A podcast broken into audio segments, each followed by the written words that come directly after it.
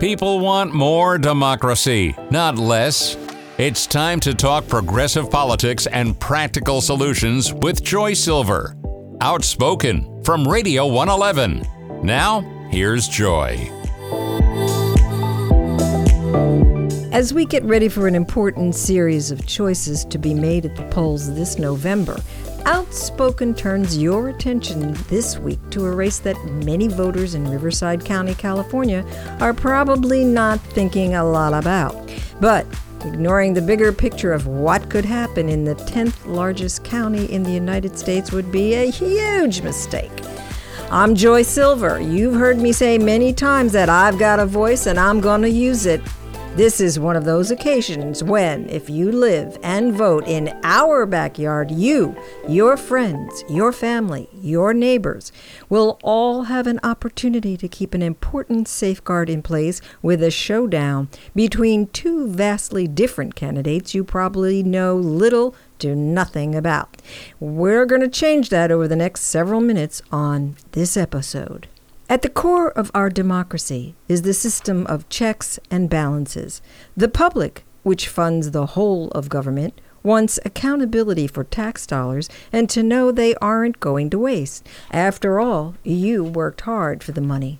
This November, voters in Riverside County, California, will have a chance to re-elect Paul Angulo as auditor and controller or give the nod to his challenger, Ben Benoit. Mr. Angulo has held the job for the past dozen years, and by all accounts, he's done a great job as the manager of the public's funds and assets.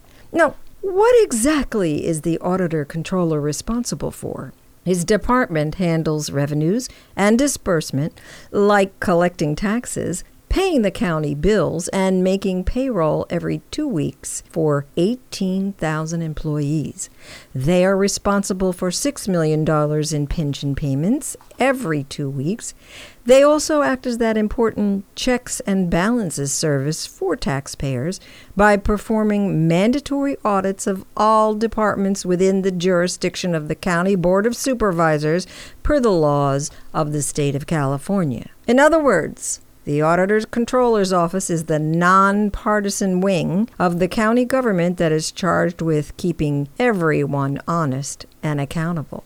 I recently spoke with Paul, and we talked about his decision to run for a fourth term. I consider myself a regular citizen, you know, trying to be active and improving the government. I was thinking of retiring, but I still have a lot of passion and skill for what I do, so I thought I'd give it another shot. Even though this is an elective office, it shouldn't be mired in partisanship or controversy, provided the job is being done well, but this cycle has drawn attention on a number of fronts. In recent months, we have focused on the scary and alarming propensity by the Riverside County Sheriff, Chad Bianco, to defy county and statewide mandates during the coronavirus pandemic, to engage in hyper partisanship with the governor and other lawmakers, to not be transparent about department practices, including officer involved shootings, county inmate deaths, and complaints against his agency by members of the public. He has also allegedly failed to follow appropriate protocols with regards to department personnel when they sever from employment. Angulo recently captured headlines in the Desert Sun newspaper when he drew attention to Bianco's refusal to cooperate in audits of his agency, which tops the expenditures in Riverside County. He said that without the accountability of assets, expenditures, and practices, this is what he is most concerned about as a public representative. Just a few years ago, Riverside County spent over $100 million with the primary effort going towards the sheriff office to improve their operations. And we sent our auditors in there, and it's very difficult to get any kind of transparency. And this is critical in a democratic government. Uh, like I said, this is not Somalia. This is not a private militia. And Mr. Bianco does not own these assets, they belong to Riverside County. Angulo is not charged with evaluating the operation of the sheriff's office generally. He further clarifies his role specifically in this instance. My job is to, under the law, conduct internal control audits These are not performance audits. I'm not saying how he's operating or managing. I'm just looking at the data that they propose. For example, they have a transparent customer complaint line. So we go in there and say, Can you show us? Let us see. Exactly how much financial responsibility falls under the person in this position. He clarifies that. A lot of people talk about the $7 billion budget for Riverside County, but as the watchdog, I'm really watching over 38 billion. A lot of people don't know that. The county is $38 billion in bank accounts, assets such as fleets, buildings, etc. So that is a huge undertaking. Angulo says Bianco's failure to comply with audits includes the sheriff's armory. The auditor is responsible for inventory of all county owned property, and not knowing what exists, in what quantity, who has possession, and additional risk management concerns is problematic. It's not only an inventory process that we're looking at, but we're looking at lethal weaponry. Lethal weaponry. And we need to know where are these tactical weapons, the rifles, and so on. From an inventory point of view, they fell short. But from a high risk point of view, they even fell shorter because where are these weapons? Why wouldn't the sheriff comply with inventory processes? Angulo draws the analogy to tracking the supply chain in the private sector. I worked many, many years in uh, warehouses and in supply chain. We always know in private industry where our inventory is. What I mean by falling short is we get a list of the weaponry they're supposed to have, and we go look for it where it's supposed to be. And if it's not there, and then that's very concerning. And then we follow up with, can you tell us where these weapons are located? If they don't have a good answer, that is a tremendous concern, obviously. And just how much of the county treasury is Sheriff Bianco endowed with, Paul? The sheriff's budget is approaching $1 billion. Wow, that's per year? Yes. And not only is it approaching $1 billion, but they've asked from last year budget more than another $100 million. I mean, it's like crazy. What impact does this have on the rest of the government? The other departments are being strangled. The hog share is going to the sheriff. And I see these numbers for the last 12 years. I've been monitoring these numbers. Nobody asked for $100 million from one year to the next. Nobody. Is there any oversight of the sheriff? The Riverside County Executive Office. That would consist of the new CEO, Mr. Jeff Van Wagenen. He just took over the reins about a year ago. And then he has a staff of about 50 analysts and people specifically tasked for following the sheriff cash flows. And what happens with complaints from the public? How many are there? There's not enough transparency for me to give you a, a, a, uh, a good answer on that. I asked Paul how that should be handled. In my office, we have what they call a fraud, waste, and abuse hotline. We track that meticulously. We report that to the board every year and report it to the grand jury every year. This is what I like to see coming from the sheriff. I think this is it's only right in view of the humongous budget that they have and that the humongous increase that they're getting. It's only right. We've also heard there are other control problems like former employees still having access to facilities and systems even after they are no longer working for the sheriff's office. And that is another concern you have with no accountability in the audits. Is this true? We have people walking on premises that have no keys that are just let in because they used to work there. If they have access to the facilities, and then now because they have not been disconnected, they have access to uh, the, their system. So this is just a great concern here. Just as Sheriff Bianco has chafed at having his authority challenged by other government officials in the Golden State, as well as news media organizations, his office's lack of compliance with the auditor's office has manifested with a political storm approaching for Paul Angulo.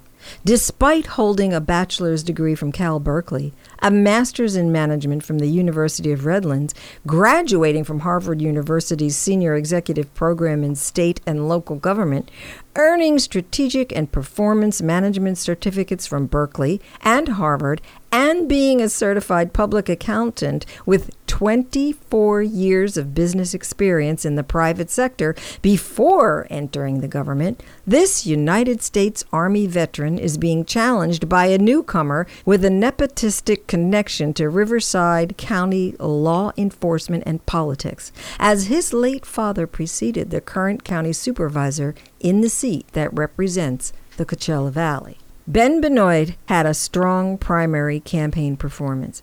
and Angulo has a theory about what has brought about support for his opponent from Bianco, other county elected officials, and special interests. My audits are getting under their skin. My opponent spent a quarter million dollars given to him by developers, given to him by the sheriff, and given to him by sheriff people, and given to him by the district attorney. But what about Benoit's credentials and experience? My opponent has zero qualifications. I think he has a GED or a high school diploma. I'm not sure which one. And he's going to manage $38 billion.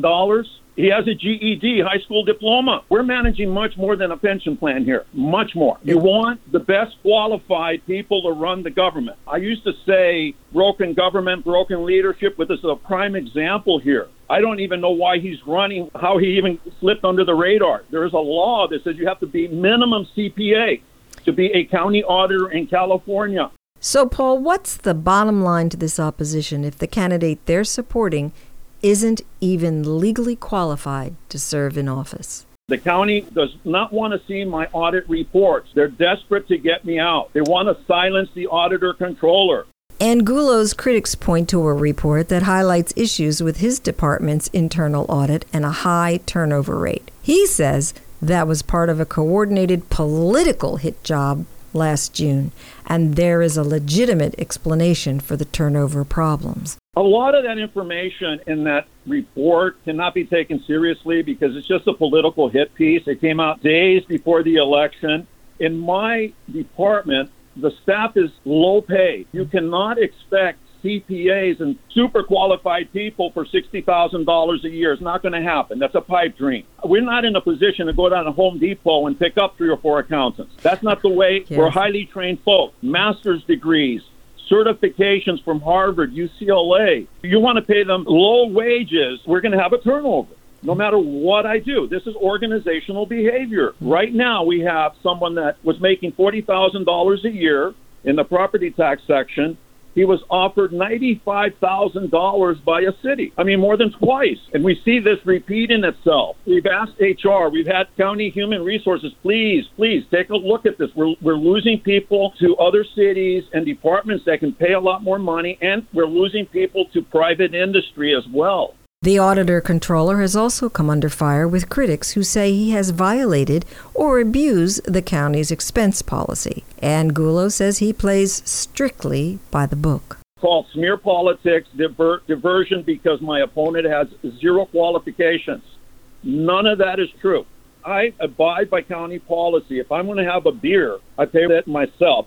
Now, the other thing that some people get uh, indigestion over is training. But I expect, I'm very demanding of myself and my team. If we have a small office and then we need to train very aggressively, this is not a retirement office that it used to be. This is a performance office and it's called building capacity, leveraging the assets that we have, the capital, the, the, the labor, the labor people that are doing the work, making sure that they're trained to get these numbers right. So we spend money there, and this is approved by the board. The reality of completing 104 audits during the past four years, plus investigating 250 incidents of fraud, waste, and abuse is going to step on fingers and toes. It's the nature of the job.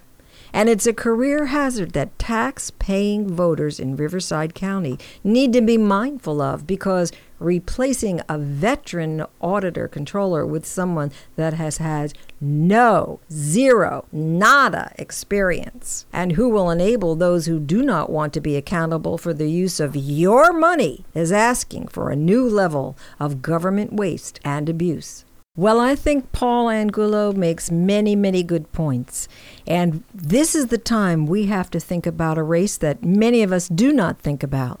Because with these issues and no controls over the sheriff's budget and the amount of money that he uses, and no inventory control over the armory and artillery, this is the way private militias get funded. So, this is a vote that you must get out there to do. No, it's not the sexy vote for president, but this is the one that makes a difference, a direct difference into our lives.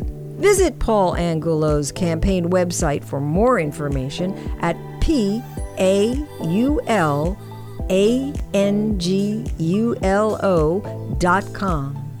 I'm Joy Silver. I'm using my voice, and I'm telling you, you got to use yours on Outspoken from Radio 111. Thank you for joining us, and be sure to encourage others to tune in. This podcast is updated weekly on Tuesdays.